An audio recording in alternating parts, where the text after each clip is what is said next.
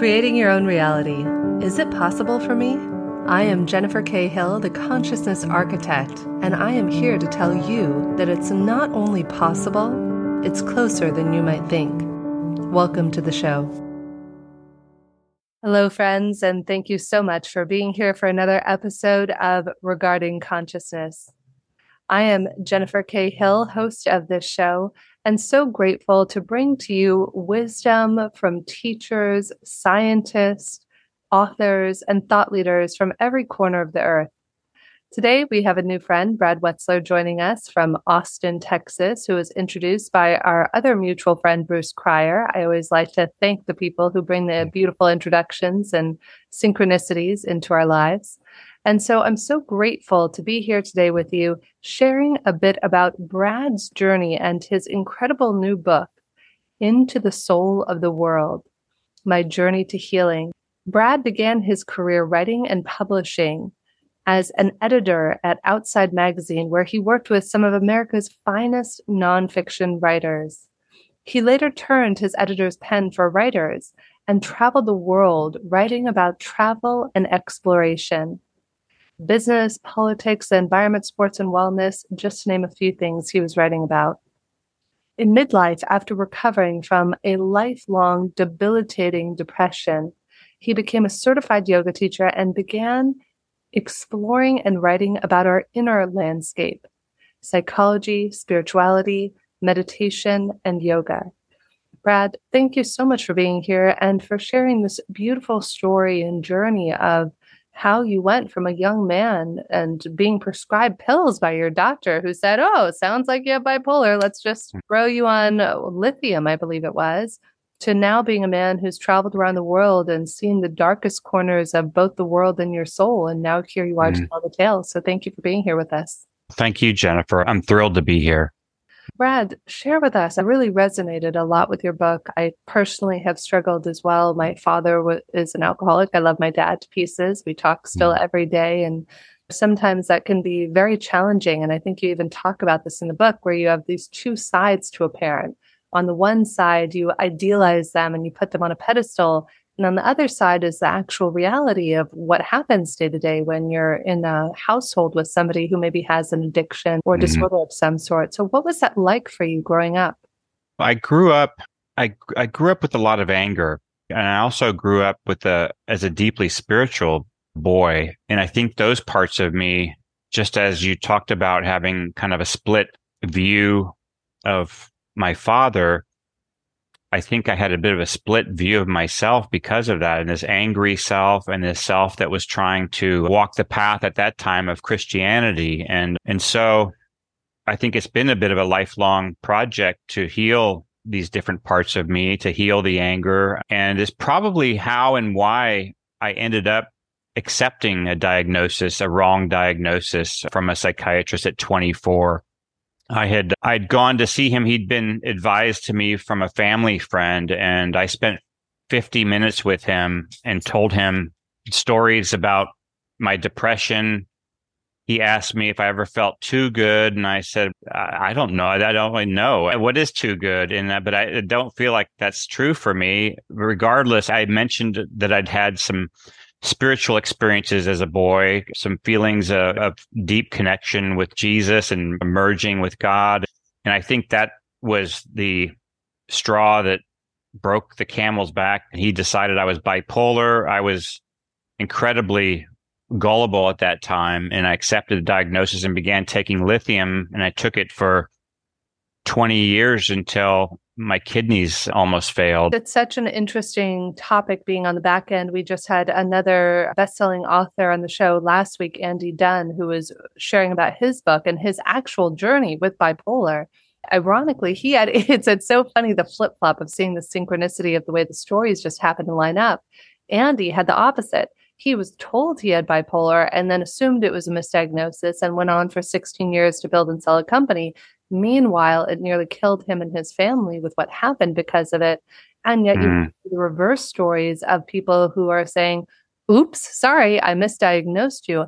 And I think it's such a fine line because there are some people who may need that support for their mm-hmm. well being. And then there are other people who unfortunately get misdiagnosed. And I think it happens in a variety of areas, not just with bipolar, but hmm. depression and being on the spectrum and a wide variety of other things. And I think that what I have found spiritually, and I would welcome your opinion on this, Brad, is that I have found you have to listen to your heart and soul. In Andy's case, he could feel something that something was amiss, something didn't feel right.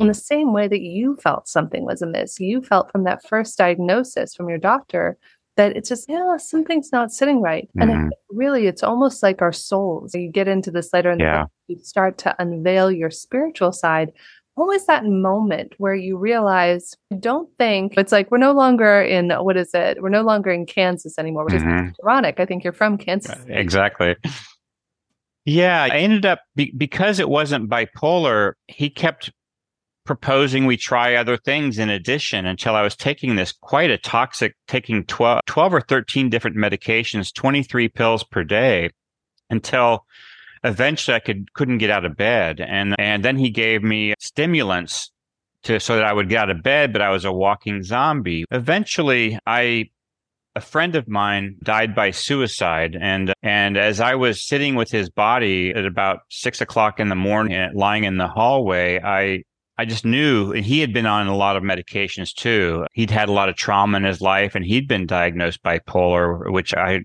don't know if it's true really. But long story short, I went home after spending the morning there, and it was almost like as I laid down to take a short rest, I could almost sense some like eyes inside me opening up and waking up. And I knew that I had just seen where I was headed if I didn't make a change. And so I guess the first kind of waking up was this dramatic, awful experience. And, but then a month later, I saw an, an advertisement for the Jesus Trail, which was a new trail in Israel, and it was 40 miles long. And so I was a travel writer, although I hadn't written in many years. Well, I immediately emailed the editor I used to work with at the New York Times and said, I want to go hike the Jesus Trail. And she, uh, she wrote back five minutes later, she said, go. And I ended up spending 10 weeks in Israel and in the West Bank and uh, really looking into my soul, looking into my heart and trying to see if I could follow a Christian path again. And by the time I got home, I realized that wasn't the right path for me, but it had awakened my heart. And I saw that that was a big part of it, maybe the solution to what was afflicting me. And so eventually I started moving my body more. I got into yoga. I also got into more Eastern thinking and one thing led to another. And eventually I got a trauma diagnosis. And so that was the source of this all. And, and then things started to click and I began to heal. And, but it was this, I guess it was the wandering in Israel and Palestine that opened my heart first. So, share a little bit about that. For let's say somebody out there right now is listening or watching and they're saying, you know what? I feel not myself. Something is not clicking. What do you recommend to somebody who is going through a challenging time in their own lives? Maybe they're mm. not sure whether what their ailment might be. Maybe it's physical, maybe it's mental. How, what would you recommend? I would recommend moving your body for one thing. I think so many of us live static lives staring at screens. And that was an important part of my recovery is just feeling again. And I think the second part is to start connecting with your heart and in whatever way you know how to do it for you, whether it's prayer, whether it's meditation, going inward and trying to feel. And I think the heart is a big word and has a lot of different meaning, but I think and I believe in the spiritual meaning of that word, but I also believe that our deepest feelings are important to listen to. And that's what began to bring me alive. And as I connected with my heart, my body, I began to feel again and I began to get off the medications. And as I became off the medications and connected with my heart, there was, it just opened up. I wouldn't say like a flood. It took years, but it was slow awakening of feeling of, and I'm not talking about emotion. I'm talking more about the subtle feeling of aliveness, the subtle feeling of energy and that that we are thriving beings and it was just coming alive as a human again. So that that's I think that's what I would say. Yeah, it's, it's funny. People don't even realize it, but there's actually a physiological response that our body creates. And I remember a doctor friend of mine in LA once shared this. It happened to me where it's called armoring, where your body will mm. onto, I think it's iron or other heavy metals, and will literally armor itself against other people. You go through enough trauma in your life. I had three suicide attempts and died in car crash hanging upside down over a cliff. And I think all of these things we just put these metaphorical as well as these physical yeah. boundaries between ourselves and others. And I love what you're sharing, Brad, about the idea of moving the body. It was only for me about five years ago I discovered dance, and whether mm. it's dance, yoga, running, rock climbing, even just going for long walks. There's rarely a day where I don't walk at least two to three miles. And I invite us all to ask what sort of movement is your body mm. looking for? Maybe it's swimming. There is no right or wrong answer. And yet, to your point, Brad, there's something one of my friends and teachers, David, always says is swamp energy. If we sit there, and to your point, if we're sitting in front of a screen all day and we're not dancing, we're not moving, we're not walking even around, then just the way a swamp stagnates and gathers energy, so too does our energy stagnate and that creates a whole myriad of physical, mental, and psychological opportunities.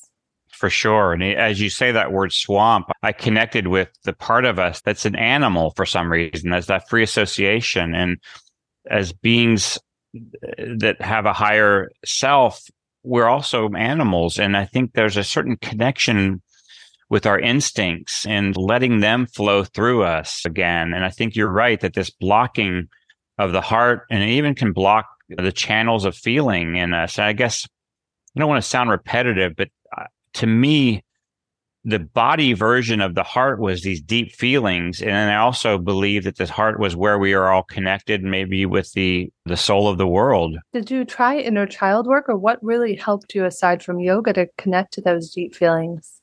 Yeah. So meditation and then eventually working with a, a well known Buddhist somatic experiencing therapist in Boulder, where I used to live. And after being on all those medications and having tried various forms of psychotherapy, this type of therapy is is about feeling and it's about slowing down and feeling what's happening in this moment and, and both on the physical level and an energetic level and I'll give you a little example. Sometimes I'll realize that I'm really living in my head. And I, if I notice it, if my mind is spinning, I will also notice that my head actually feels a little bit toxic. And, and so this therapist had taught me all these different techniques about moving that energy. Can you just sit and stack your spine and shoulders over your hips and just almost picture moving the energy around so that it's all evens out. So that that bad energy in your head ends up just running through you and then you just become a full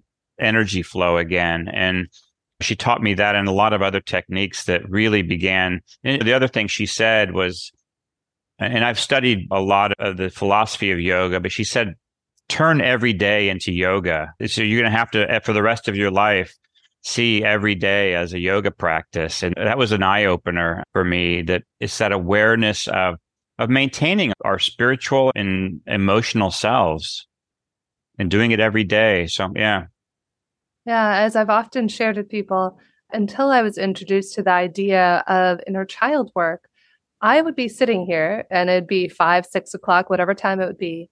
And I wouldn't realize I was feeling sad. Did you ever have this, Brad, mm-hmm. where it's like you had no idea you were sad, yeah. tired, hungry, angry. Because as human beings, we busy ourselves. We're running to something, running away from something.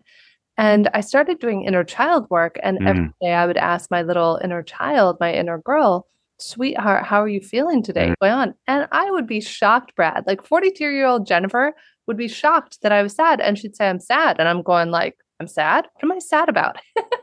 so then I'd inquire and I'd be like, sweetheart, what are you sad about? And sure enough, it was something I'd repressed or brushed off. And it's so beautiful when you reconnect to the full spectrum of emotions, when you have mm. like you have all of the colors of a rainbow. You have sadness, joy, ecstasy, fear, And there is no right or wrong, but it's beautiful when you allow yourself to feel the full breadth of these emotions. Absolutely. I definitely connect with that. And I also have done some inner child work. And I just, I think again, this, this sense of feeling is is healing, and uh, maybe that's a maybe that's already a cliche title. out there. I know, right? Title: The sense of feeling is healing. You should go write that book.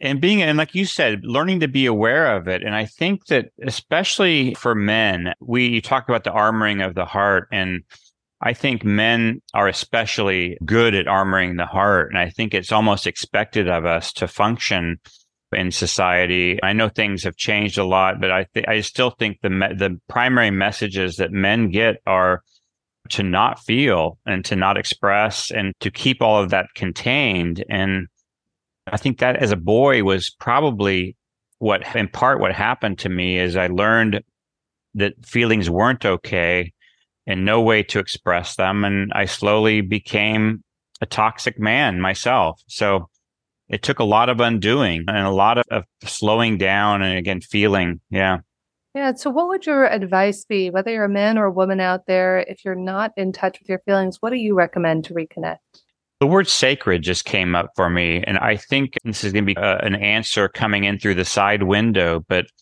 i think if you can connect with the sacred part of your life and again for me the feelings began to come back. I created an altar at one point years ago, uh, 10 years ago. And every day when I stumbled out of bed, you know, the first thing I did was put some music. Actually, for me, it was Krishna Das music. And, and I lit a candle and lit incense, sat.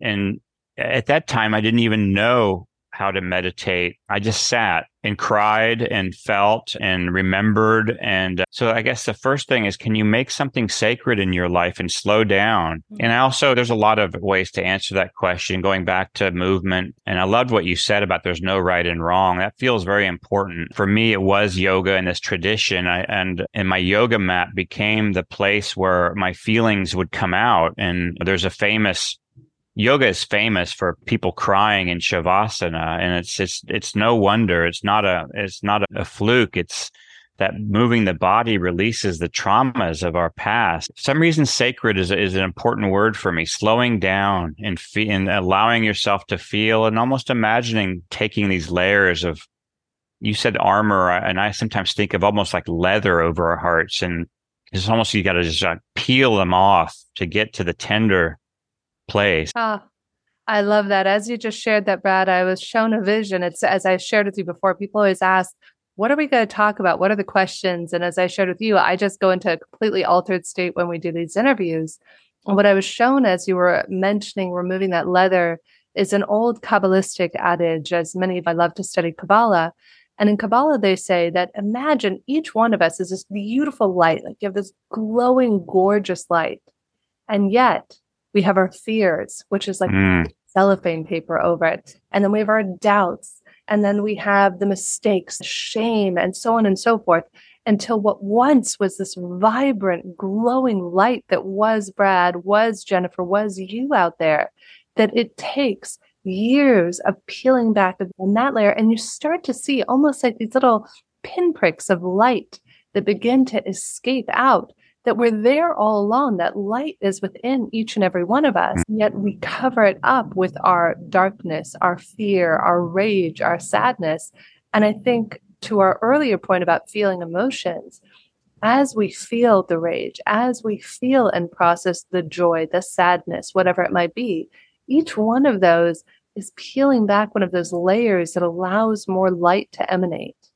Yes. And I will add that the, another practice I did was metta meditation and self compassion. I discovered the work of Kristin Neff, self compassion work, and Sharon Salzberg. And I began to repeat this meditation of may I be filled with loving kindness, may I be well, and moving through all those phases and directing it outward as well. And that I think that began to peel back the shame, which is what I think all that art is covering up, as you suggested. And once you can get down in there, there's the phrase, this too shall pass, ends up becoming true. And you begin to learn that these really toxic states that you can work yourself into will pass and you have faith that they will and know they will. And uh, yeah.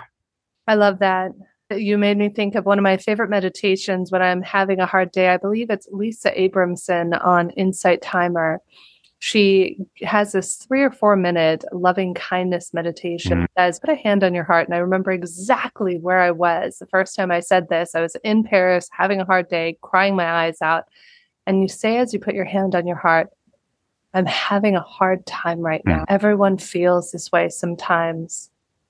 I will be kind to myself in this moment I will give myself the compassion I need. And you just say that two or three times. And every time, you know, you might cry a little, you might laugh at like the irony of it or whatever it might be. But every time I say that, my heart opens a little bit more. Yeah. And as you're saying that, I kept thinking of the ways that we tell ourselves, the thinking brain tells us, buck up. Oh, you're okay. And you just might not be, but you might have fallen for the this words of your inner critic that's telling you to within the messages we get in society as well that we've got to buck up and that feelings aren't allowed. I love that meditation that you just recited. And I think that again takes us down into that tender place. I sometimes imagine, I really believe that humans are just like some little starfish thing you might find on the beach. And like, you touch it and its legs curl up and, and just like we are that tender, men included. And we walk around telling ourselves that we're not. And that distance between what we tell ourselves and who we are and what we feel, the wider the distance, the more suffering we have, I think. Yes, there's a great book by Don Miguel Ruiz and it was about love. I'm trying to remember the name of it. It was something love. Mm. And in the book, he talks about how we're all like burn victims, like third degree burn victims, and we don't mm. realize it. And if I get too close to you and it's like you, God forbid you accidentally touch my burn net, like we recoil, just like the starfish that you said in pain. And yet, how much kinder could we be? How much more sensitive? And just today, I was listening to one of my favorite podcasts and it's called Weekly Energy Boost that I love. It's the only one I listen to every single week. And in it, they were saying that if you are critical, or if you're critical of somebody else, or you hear somebody being critical, know that is a reflection of that own person's inner critic. But those of us who are critical towards others, you can't even imagine the amount of criticism we're directing towards ourselves. And I think it's a beautiful reminder that we have external people, we have family members, doctors, peers, whomever it might be, trying to tell us who they think we are, mm-hmm. they think we are. And yet, from the work that you did and the work in this beautiful book, Brad, it's it's the more that we go inside, we do that inner self discovery that then allows us to show up in the world as who we say we are rather than a projection of who others assume we are. Yeah, I think there is a way in which the physical movement, the meditation, the therapy, all of it worked together to start uncovering who I was. And there was a way that I began to get more discernment too, to differentiate between the false stories that others had told me and, and, those same false stories that I began to tell myself. And it was almost like I began to see this knot that was inside me that, that had gotten knotted up over the years and began to just almost pick it apart to see, okay, that one, that one's not true. That one, that one that, that my family told me it was utterly false. And the, uh, this one that society told me was utterly false. And here's what's true. And almost like a, an unraveling and a, clearing out of what is most true, which is can only be discovered by that kind of inner work and that quiet time and letting go of. You've got to grieve a lot too to realize you live so many years believing false stories about yourself. And uh, but that's what shame does too. The shame can be that almost like a, a gravitational pull that that tells us our inner critic almost f- feeds on that. It somehow our inner critic and when it connects with that shame gets even more vicious or at least that was true with me. And so uh, in the end i began to realize that shame was the source of my depression. It never was bipolar as we talked about. It was deep shame from holding family secrets holding the projections of being a truth teller in an addicted family and being the scapegoat and, and that shame led to the de- i almost just my inner critic talked myself into that depression. And i guess that's one thing i would like to leave or yeah, your audience with it is really ask questions about what might be causing if you are experiencing depression and you've got to know that it's these biochemical models that that came of age in the 1990s and everything was fixable with medications you may need a little bit of medication and that's fine but if you're on so much that you're disconnected from your feelings then the path is really hard forward it's really a difficult path forward Yes, I think it's an invitation to get curious. I think ask questions, not just about where the pain is coming from, but ask questions in life. Mm. Get curious rather than assuming or taking something at face value. That's where we connect to the infinite and to the power of the intelligence all around us. When we say, oh, this is that way, there's no flexibility, there's no movement. Yeah. It goes back to that swamp energy. And yet, when we get curious, you're stirring the swamp, you're moving with it, you're flowing. And when you create that flow, it's from that place that magic and miracles can happen. And so, Brad, thank you so much for being here today. Where can people connect with you if they want to pick up the book, if they want to learn more about your practices? Where would they hmm. go? So, my book is available at bookstores and on Amazon. It's called Into the Soul of the World My Journey to Healing. And they can also connect with me on my website at bradwetzler.com, and you can reach out to me there. I help people write memoirs themselves. Myself, that's what my work is. And so if you're working on a memoir or think you might want to, feel free to connect with me. Beautiful, Brad. Mm. Thank you for sharing your story and being so authentic and letting down some of your armor today and sharing mm. it so beautifully with your heart in this book and in this interview. And I invite us all, where could we release a little bit of that armor? Where could we allow a little bit more light to shine today? I am Jennifer Cahill, the CEO of OptiMatch and om-heals.com, and always love to hear from you as well. If you ever are struggling, you can go to om-heals.com where we have over 100 vetted practitioners from around the world and click our Get Matched button to find out who you match with for free using our proprietary algorithm. So answer a few questions, find out who is the best practitioner to support you with whatever you need. Thank you for being here.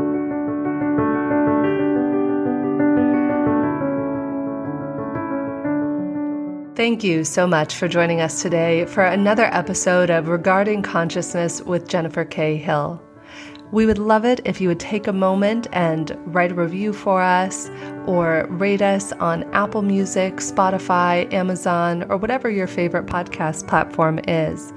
And if you'd like to stay in touch and find out about upcoming events with some of the amazing guests we've had on the show, like Deepak Chopra and other world thought leaders, feel free to join my email list at metabizics, M-E-T-A-B-I-Z-I-C-S